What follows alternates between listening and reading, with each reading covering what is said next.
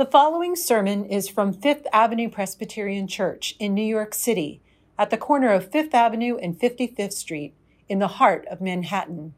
We welcome you to worship with our vibrant community of faith. Head to fapc.org and join our email list, and be sure to subscribe to FAPC in New York City, our YouTube channel. And now we invite you to breathe deep and lean into the beauty of worship with Fifth Avenue Presbyterian Church. A reading from the Gospel according to Luke. When the hour came, he took his place at the table and the apostles with him.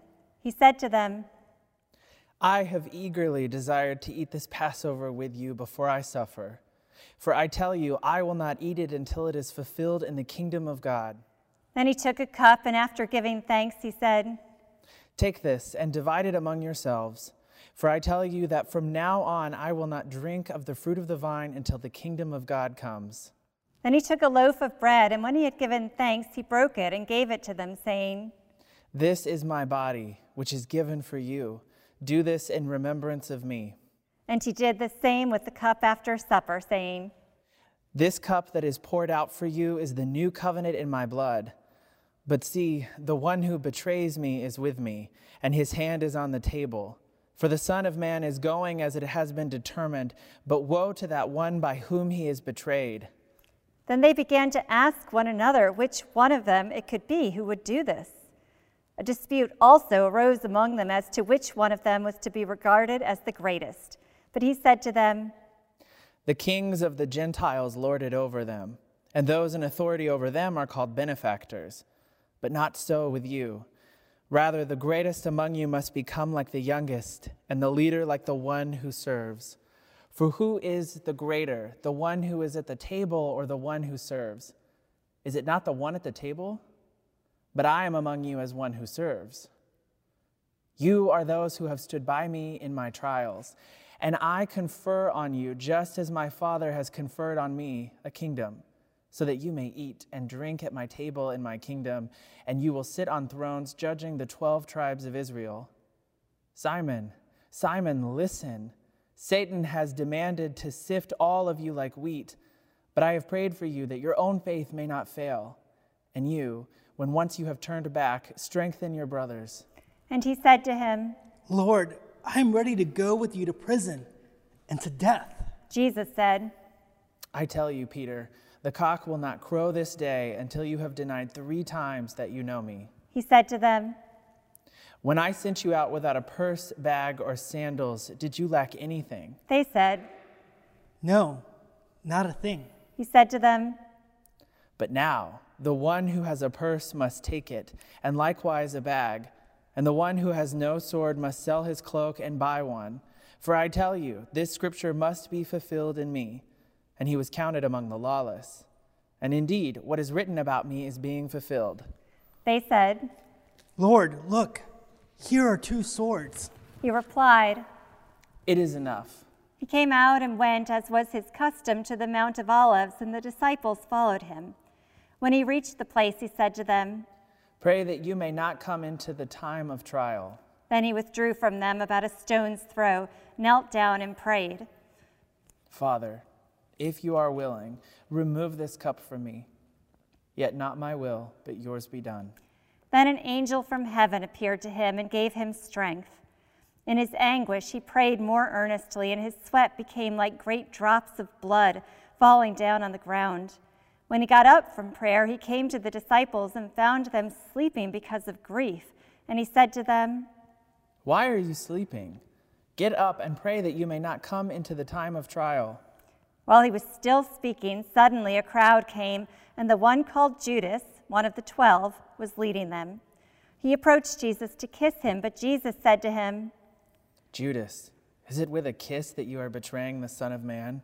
When those who were around saw what was coming, they asked, Lord, should we strike with the sword?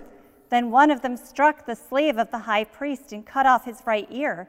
But Jesus said, No more of this and he touched his ear and healed him. Then Jesus said to the chief priests, the officers of the temple police, and the elders who had come for him Have you come out with swords and clubs as if I were a bandit? When I was with you day after day in the temple, you did not lay hands on me. But this is your hour and the power of darkness. Then they seized him and led him away, bringing him into the high priest's house.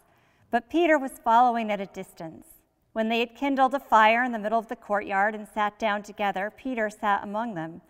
Then a servant girl, seeing him in the firelight, stared at him and said, This man also was with him. But he denied it, saying, Woman, I do not know him.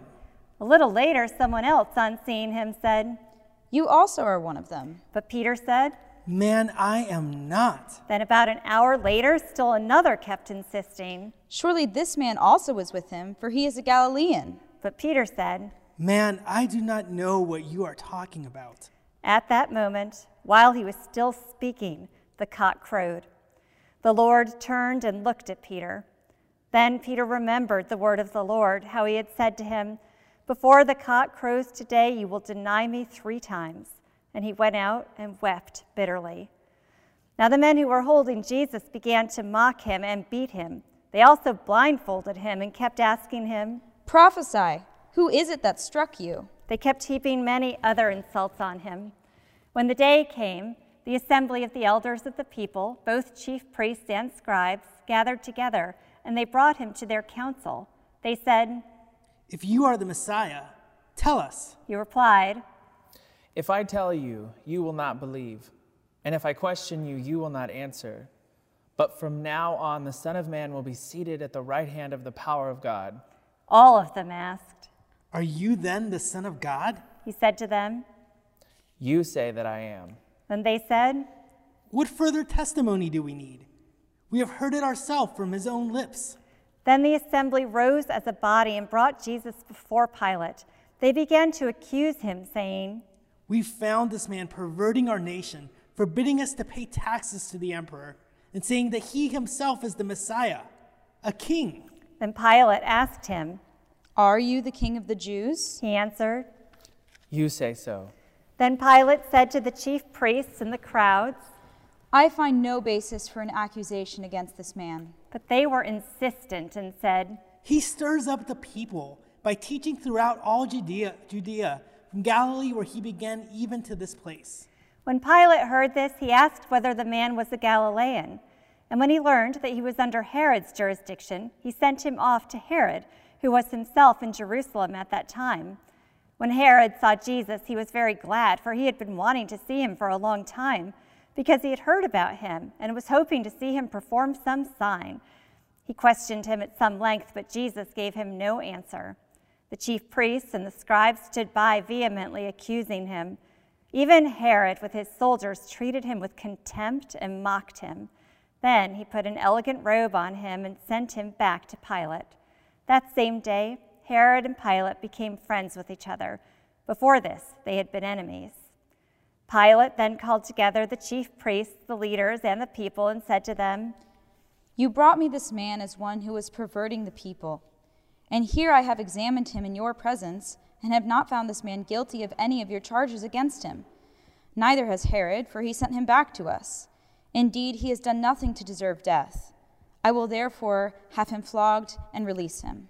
Then they all shouted out together, Away with this fellow. Release Barabbas for us. This was a man who had been put in prison for an insurrection that had taken place in the city and for murder. Pilate, wanting to release Jesus, addressed them again, but they kept shouting, Crucify! Crucify Crucify him. him! A third time he said to them, Why? What evil has he done? I have found in him no ground for the sentence of death. I will therefore have him flogged and then release him. But they kept urgently demanding with loud shouts that he should be crucified, and their voices prevailed. So Pilate gave his verdict that their demand should be granted. He released the man they asked for, the one who had been put in prison for insurrection and murder, and he handed Jesus over as they wished. As they led him away, they seized a man, Simon of Cyrene, who was coming from the country, and they laid the cross on him and made him carry it behind Jesus. A great number of the people followed him, and among them were women who were beating their breasts and wailing for him. But Jesus turned to them and said, Daughters of Jerusalem, do not weep for me, but weep for yourselves and for your children. For the days are surely coming when they will say, Blessed are the barren and the wombs that never bore and the breasts that never nursed. Then they will begin to say to the mountains, Fall on us, and to the hills, Cover us. For if they do this when the wood is green, what will happen when it is dry? Two others also, who were criminals, were led away to be put to death with him. When they came to the place that is called the skull, they crucified Jesus there with the criminals, one on his right and one on his left.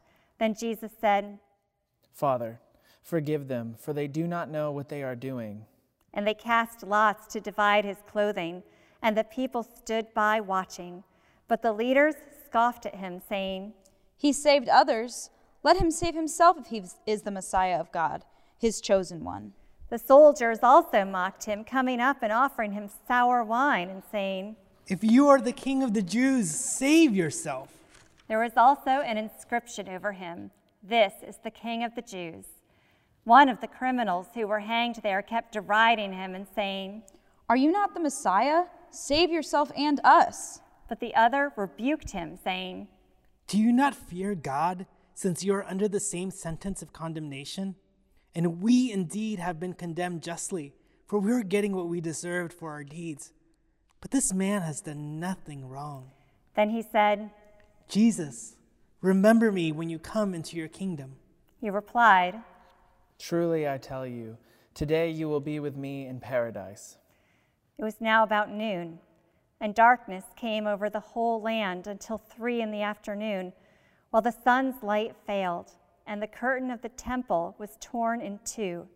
Then Jesus, crying with a loud voice, said, Father, into your hands I commend my spirit. Having said this, he breathed his last.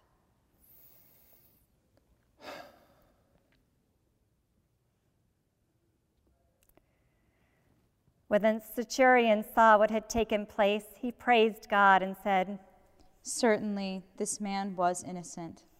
And when all the crowds who were gathered there for this spectacle saw what had taken place, they returned home, beating their breasts. But all his acquaintances, including the women who had followed him from Galilee, stood at a distance, watching these things. Now there was a good and righteous man named Joseph, who, though a member of the council, had not agreed to their plan and action. He came from the Jewish town of Arimathea and he was waiting expectantly for the kingdom of God. This man went to Pilate and asked for the body of Jesus. Then he took it down, wrapped it in a linen cloth, and laid it on a rock hewn tomb where no one had ever been laid. It was the day of preparation, and the Sabbath was beginning. The women who had come with him from Galilee followed, and they saw the tomb and how his body was laid. Then they returned and prepared spices and ointments. On the Sabbath, they rested according to the commandment. The word of the Lord. Thanks, Thanks be, to God. God. Friends, hear this benediction. The story has been told, and now we return to the world where we live and wait. Is the worship over? No. The worship continues while we wait and watch. Our worship will close after the stone has been removed and the flame of hope has been relit. So we go out to wait. We watch for the hope that defies despair, the life that defies death, the beginning that defies the end.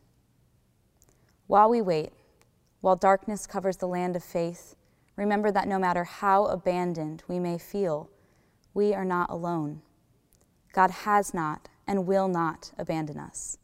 Thanks be to God. Amen.